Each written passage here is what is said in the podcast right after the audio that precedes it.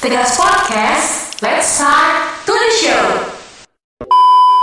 Halo Sobat Tegas, gimana nih kabarnya? Semoga selalu dalam keadaan baik ya. Jumpa lagi nih sama program kita yaitu Tegas Podcast Season 2. Nah, nggak kerasa nih sekarang kita udah masuk di episode 6, 6 nih Sobat Tegas. Sebelumnya, kenalin aku Muhammad Hairul Umam dari tim bidang penyuluhan UKM Tegas Universitas Brawijaya periode 2022-2023. Kali ini aku nggak sendirian loh, aku ditemani sama rekan aku yang cakep nih, yaitu ada Kak Vina. Halo Kak Vina. Halo Kak Umam, halo teman-teman semuanya. Kenalin, aku Vina Sofa Agustin dari Tim Bidang Penyuluhan UKM Tegas Universitas Brawijaya periode tahun 2022-2023. Alhamdulillah, kabar aku sekarang baik dan juga sehat-sehat. Dari Kak Umam dan Sobat Tegas, bagaimana nih kabarnya? Pastinya sehat dong. Kesehat, jaga kesehatan ya teman-teman, kan sekarang lagi musim hujan. Alhamdulillah nih Kak, sekarang aku lagi sehat. Kemarin aku lagi demam nih gara-gara kehujanan. Semoga Sobat Tegas selalu dalam keadaan sehat ya. Tapi tentunya dengan keadaan yang musim hujan ini, kita tetap semangat nih Kak untuk memulai podcast kita pada hari ini. Nah ngomong-ngomong, pada episode kali ini kita mau ngebahas apa sih Kak Vina? Kali ini kita akan ngebahas sesuatu hal berita yang sedang hangat-hangatnya, yaitu tentang Kapolda Sumatera Barat yang terancam hukuman mati terkait kasus peredaran narkoba jenis sabu-sabu. Wah, bener banget tuh Kak Vina. Kan beritanya lagi happening banget nih di media sosial maupun di berita nasional. Ngomong-ngomong, kita cuma berdua aja ya Kak? Gak ada gestarnya gitu? Kalau kita berdua aja kayaknya kurang seru deh Kak. Gimana kalau kita panggil narasumber kita yang super keren? Boleh banget tuh Kak Vina. Kita panggil bareng-bareng yuk. Halo, Halo. Kak Rafika. Halo Kak Rafika. Halo. Halo Kak Rafika, sebelumnya boleh nih teman-teman dari Sobat Tegas disapa dulu sambil perkenalan dulu ya Kak. Ya, halo Umam, halo Vina, halo uh, sobat-sobat Tegas yang ada di podcast ini. Sebelumnya perkenalkan nama aku Rafika, aku dari Diklat 16 UKM Tegas Universitas Brawijaya. Halo Kak Rafika, bagaimana nih kabar dan kesibukan dari Kak Rafika akhir-akhir ini? Kabarku sih alhamdulillah baik ya. Semoga teman-teman juga baik dan uh, sehat di mana pun berada. Sekarang kesibukannya ya seperti uh, mahasiswa fresh graduate pada umumnya ya uh, apply CV di mana-mana. Terus juga ya paling produktifnya baca buku terus ya melanjutkan hobi gitu. Wah keren banget nih Kak Rafika. Semoga buat ke depannya semakin lancar buat apply CV-nya dan juga lancar di dunia kerjanya, Kak. Amin, amin, amin, amin. Makasih, Vina. Kali ini kita akan ngobrol santai ngebahas sesuatu hal yang sedang hangat-hangatnya, yaitu tentang kasus Kapolda Sumatera Barat yang terancam hukuman mati terkait kasus peredaran narkoba jenis sabu-sabu seberat 5 kg. Benar banget nih Kak, jadi nanti kita lebih ke sharing session aja ya mengenai pendapat dan juga tanggapan dari Kak Rafika menyikapi berita ini. Dan Kak Rafika juga bisa memberikan motivasi serta arahan bagi Sobat Tegar agar tidak terjerumus ke kasus penyalahgunaan narkoba. Baik Kak Umam, jadi itu sebelumnya aparat itu diduga terlibat kasus peredaran narkoba yang diselidiki oleh Polda Metro Jaya. Meskipun demikian, penggelapan barang bukti narkoba tersebut akhirnya terbongkar dengan rangkaian pengungkapan kasus narkotika oleh Polda Metro Jaya, Jakarta Pusat, dan Polda Metro Jaya. Wah, menarik banget nih Kak beritanya dan sangat informatif sekali ya. Mungkin lanjut aja nih, kita langsung tanya jawab aja ke narasumber kita, yaitu ada Kak Rafika. Nah, mungkin untuk pertanyaan yang pertama untuk Kak Rafika, mengapa sih Kak anggota dari aparat negara sekelas Kapolda itu ikut uh, dalam kegiatan menjual belikan sabu-sabu? Hmm, Oke, okay, makasih ya guys pertanyaannya. Uh, sebelum aku menjawab pertanyaan itu, aku mau disclaimer dulu. Jadi apa pun yang aku ucapkan hari ini di podcast ini tuh benar-benar uh, pure opini dari aku dan aku nggak punya hak otoritas atas apa yang aku ucapkan gitu ya. Jadi kalau misalnya oh katanya Rafika di podcast ini gini-gini itu enggak ya. Jadi ini benar-benar uh, pure dari opini aku sebagai Rafika. Jadi kalau misalnya ada kesalahan kata atau kesalahan perbuatannya ya mohon dimaafkan. Nah, terus kan tadi pertanyaannya kenapa sih kok uh, apa sekelas Kapolda gitu ya bisa terlibat kasus penyalahgunaan narkotika ini atau bisa dibilang uh, menjual belikan barang bukti gitu. Nah, uh, sebelumnya aku mau ini sih kan ada di mana ya berdasarkan pasal 13 Undang-Undang Nomor 2 Tahun 2002 itu tentang Kepolisian Negara Republik Indonesia. Tugas pokoknya uh, kepolisian itu kan memelihara keamanan, ketertiban masyarakat, menegakkan hukum, dan memberikan perlindungan, pengayoman, dan pelayanan kepada masyarakat. Nah, ini kita udah samain ya persepsi kita uh, tugas dari kepolisian negara. Nah, kalau misalnya tentang yang penyimpanan barang bukti atau benda sitaan itu, jadi teman-teman uh, benda sitaan itu boleh disimpan negara uh, dengan sebaik-baiknya dengan ada tanggung jawab dari uh, pejabat yang bersangkutan, terus juga uh, intinya tuh harus ada putusan hakimnya gitu. Nah, uh, kenapa sih kok ada apa ya, istilahnya tuh kayak kecolongan gitu? Kok bisa barang sitaan itu dijual lagi gitu? Nah itu tuh berarti ada yang salah sama sistem uh, pengawasannya gitu. Jadi yang lemah itu sistem pengawasannya bukan sistem regulasinya. Nah kalau misalnya uh, ke personalnya uh, berarti kita bisa melihat sendiri gitu. Kalau misalnya anggota polisi pun itu juga manusia biasa yang mereka tuh juga punya uh, kadar kekuatan iman atau uh, apa ya istilahnya tuh ketaatan sama peraturan. Jadi menyangkut disiplin maupun kode etik itu uh, kan karena apa ya banyak saking banyaknya godaan gitu, terutama berwujud materi. Jadi itu tuh menyebabkan adanya uh, beliau oknum anggota ini tuh jadi tergiur gitu untuk melakukan pelanggaran-pelanggaran atau tindak pidana baik yang bersifat ringan maupun berat. Jadi uh, ya itu tadi kecolongannya karena personalnya sendiri dan lemahnya sistem pengawasan dari penegakan hukum di negara kita gitu sih. Oke Kak Rafika, terima kasih untuk uh, pendapatnya. Mungkin yang bisa aku simpulkan yaitu bahwa uh, mengapa sih dari aparat Kapolda itu bisa ikut terlibat di dalam kegiatan uh, jual beli sabu-sabu itu?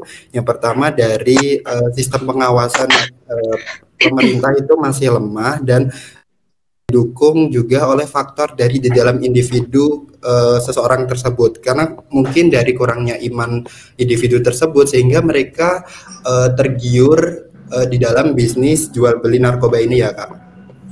Iya benar banget Umam ya kurang lebih seperti yang kamu uh, pernyataan ini gitu. Baik Kak Rafika mungkin bisa lanjut ke pertanyaan kedua. Nah, buat selanjutnya ini, jadi menurut Kak Rafika dengan adanya kejadian dan berita seperti ini, apakah menunjukkan bahwa sistem keamanan dan sistem keketatan mengenai narkotika di Indonesia ini masih dibilang rendah gitu, Kak? Ya, makasih ya pertanyaannya. Jadi, uh, mohon izin menjawab juga.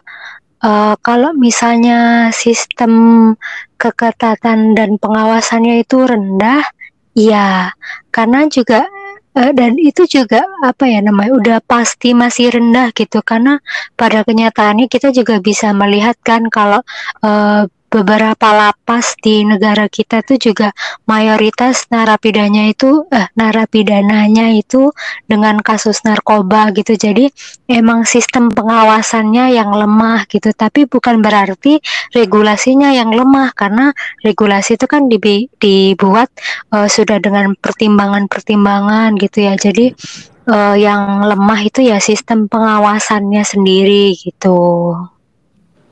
Oke, jadi yang di garis bawahi itu yang lemah itu sistem keketatannya tetapi bukan sistem regulasinya ya Kak Rafika ya. Iya, benar banget Vina. Oke, bisa nih dilanjut pertanyaan selanjutnya. Oke Kak, mungkin untuk pertanyaan ketiga, bahwa Irjen Pol Teddy Minasa ini sebelumnya sempat men entah keterlibatannya sebagai seorang pengguna ataupun penjual narkoba jenis sabu. Meskipun demikian, dia menyatakan akan tetap menghormati proses hukum yang akan dia jalani. Nah, bagaimana tanggapan dari Kak Rafika mengenai hal tersebut? Ya, makasih Umam pertanyaannya. Nah, uh, dari pernyataan yang tadi dijelaskan sama Umam ya, di sini tuh kita bisa ngelihat bahwa uh, semua orang di mata hukum itu sama gitu. Jadi uh, ya di sinilah pentingnya atau uh, fungsi dari sebuah hukum di uh, suatu negara gitu. Jadi kalau misalnya memang dia itu bersalah ya, dia harus mempertanggungjawabkan apa yang uh, dia perbuat gitu. Jadi uh, kalau misalnya emang dia harus menghormati uh, keputusan ya memang seperti itu tidak peduli dia itu uh, aparat aparatur negara yang paling tinggi sekalipun atau masyarakat biasa itu ya dia memang uh, semua orang di mata hukum itu sama gitu. Baik, Kak Rafika, terima kasih untuk tanggapannya. Mungkin yang bisa aku simpulkan bahwa memang benar sih, Kak, uh, bahwa kita semuanya di mata hukum memiliki derajat yang sama ya. Uh, apa pun kegiatan, apa pun perilaku yang kita lakukan, nantinya pun juga akan dipertanggungjawabkan sesuai dengan hukum yang berlaku di Indonesia ya. Ya, benar, Umam. Oke, mungkin bisa lanjut ke pertanyaan yang terakhir dari Kak Vina. Oke, ini last question nih Kak Rafika. Menurut Kak Rafika, apa aja sih yang bisa dilakukan sebagai masyarakat umum terhadap persoalan atau berita mengenai peredaran narkotika yang terjadi seperti saat ini? Oke, makasih Vina buat pertanyaannya. Jadi, uh, kalau misalnya pendapatku ya, uh, kita tuh sebagai masyarakat umum itu harus ngapain sih? Yang pertama harus dilakukan itu sebenarnya kita harus uh, aware. Awarenya itu tentang apa? Jadi kita tuh yang pertama harus menyaring informasi ataupun uh, apa ya yang bisa kita dapatkan gitu. Kita harus tahu nih uh, dan kita juga harus bisa netral. Apalagi kita sekarang posisinya sebagai mahasiswa ya kita juga harus netral. Kita nggak boleh uh, sepenuhnya percaya gitu sama apa yang diberitakan di media di media dulu gitu. Kita harus apa ya saya itu cross check dulu gitu. Kita sharing dulu eh, kita saring dulu nih oh ini informasinya benar atau enggak ya? Kita lihat latar belakangnya kita lihat uh, kasusnya ini berawal dari mana, apakah uh, buntut dari kasus apa. Nah itu uh, apa ya kita sebagai mahasiswa harus bisa gitu berpikir kritis dan memposisikan diri kita itu netral gitu. Karena uh, bisa aja ada suatu media gitu ya itu yang uh, berniat untuk menggiring opini yang enggak sesuai sama kenyataannya. Jadi di sinilah peran kita sebagai uh, mahasiswa pada umumnya. Nah itu kalau misalnya sebagai mahasiswa pada umumnya. Tapi kalau misalnya kita nih, kita kan tegas ya, tegas itu mahasiswa UKM anti narkoba. Nah uh, tugas kita, posisi kita itu adalah sebagai istilahnya itu sebagai jembatan Uh, karena kita kan istilahnya in, uh, apa orang intelektual. Kita tahu nih oh informasi ini benar informasi ini enggak. Nah kita karena sudah menyaring itu tadi kita bisa membagikan informasi ke masyarakat atau kita bisa menjadi jembatan informasi untuk masyarakat. Entah mungkin dari informasi tentang bahaya narkobanya ataupun informasi tentang kasus narkoba yang sekarang sering terjadi. Gitu sih teman-teman mungkin dari aku aku. Baik, berarti kita sebagai mahasiswa dan juga masyarakat umum harus lebih cross check ya Kak mengenai berita-berita yang beredar. Jangan sampai itu berita palsu terus kita mengedarkan. Nanti kan bisa terjadi salah paham dan juga salah tangkap. Nanti kalau udah kita sebarkan berita yang kurang informatif, nanti malah terjadi berita yang simpang siur kayak gitu. Iya, bener banget, Vina. Ada nggak sih Kak Rafika ini tips dan trik buat teman-teman mahasiswa dan masyarakat umum agar ki agar kita itu sama-sama menjaga diri kita agar kita tidak terjerumus ke dalam penyalahgunaan narkotika?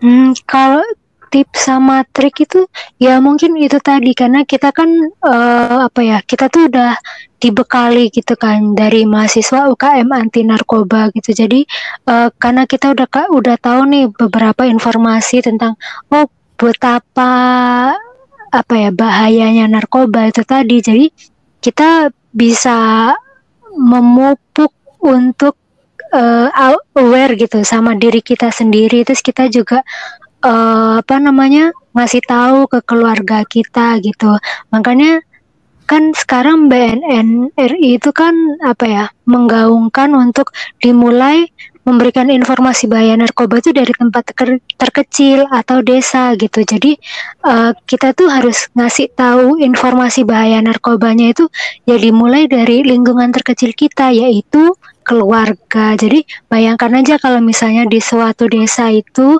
keluarganya itu saling merangkul, terus saling tahu informasi. Jadi nggak akan ada tuh pelajar yang eh apa nggak ada nggak akan ada pelajar atau misalnya uh, mahasiswa gitu yang terjerumus kasus narkoba karena mereka itu sudah saling apa ya saling rangkul merangkul gitu nggak ada yang main gadget yang buang-buang waktu karena mereka udah sibuk sama kegiatan positif yang ada di desa atau di keluarga mereka gitu sih kurang lebih Vina. Wah, gak kerasa banget nih dari tadi kita udah saling ngobrol dan ngebahas berita yang sangat informatif dan banyak banget ilmu yang kita dapatkan dari podcast kita kali ini. Mulai dari alasan, terus mengapa seseorang tersebut bisa menjual belikan sabu-sabu, kemudian dari masyarakatnya juga, dari mahasiswa ataupun masyarakat umum mengenai tanggapan persoalan peredaran narkoba yang telah terjadi di Indonesia seperti saat ini. Dan juga keren banget tanggapan dan penutup dari Kak Rafika. Menambah wawasan kita banget sebagai audiens Sobat Tegas, mulai mulai dari awal tadi hingga sekarang narasumber kita emang keren banget nih teman-teman. Seru banget kan podcast kita pada episode 6 kali ini. Sampai ketemu di podcast kita selanjutnya ya teman-teman semua. Mohon maaf jika selama berlangsungnya podcast ini ada kesalahan kata ataupun kekurangan yang dilakukan secara sengaja ataupun tidak sengaja. Yang baik mohon diambil dan yang buruk mohon ditinggalkan. Stay tune and see you Sobat Tegas. See you Sobat Tegas. Sekali terjebak narkoba, sengsara hadir dalam hidup selamanya. Narkoba menghancurkan waktu, ingatan, dan masa depan. Saya nutup drugs, katakan tidak pada narkoba.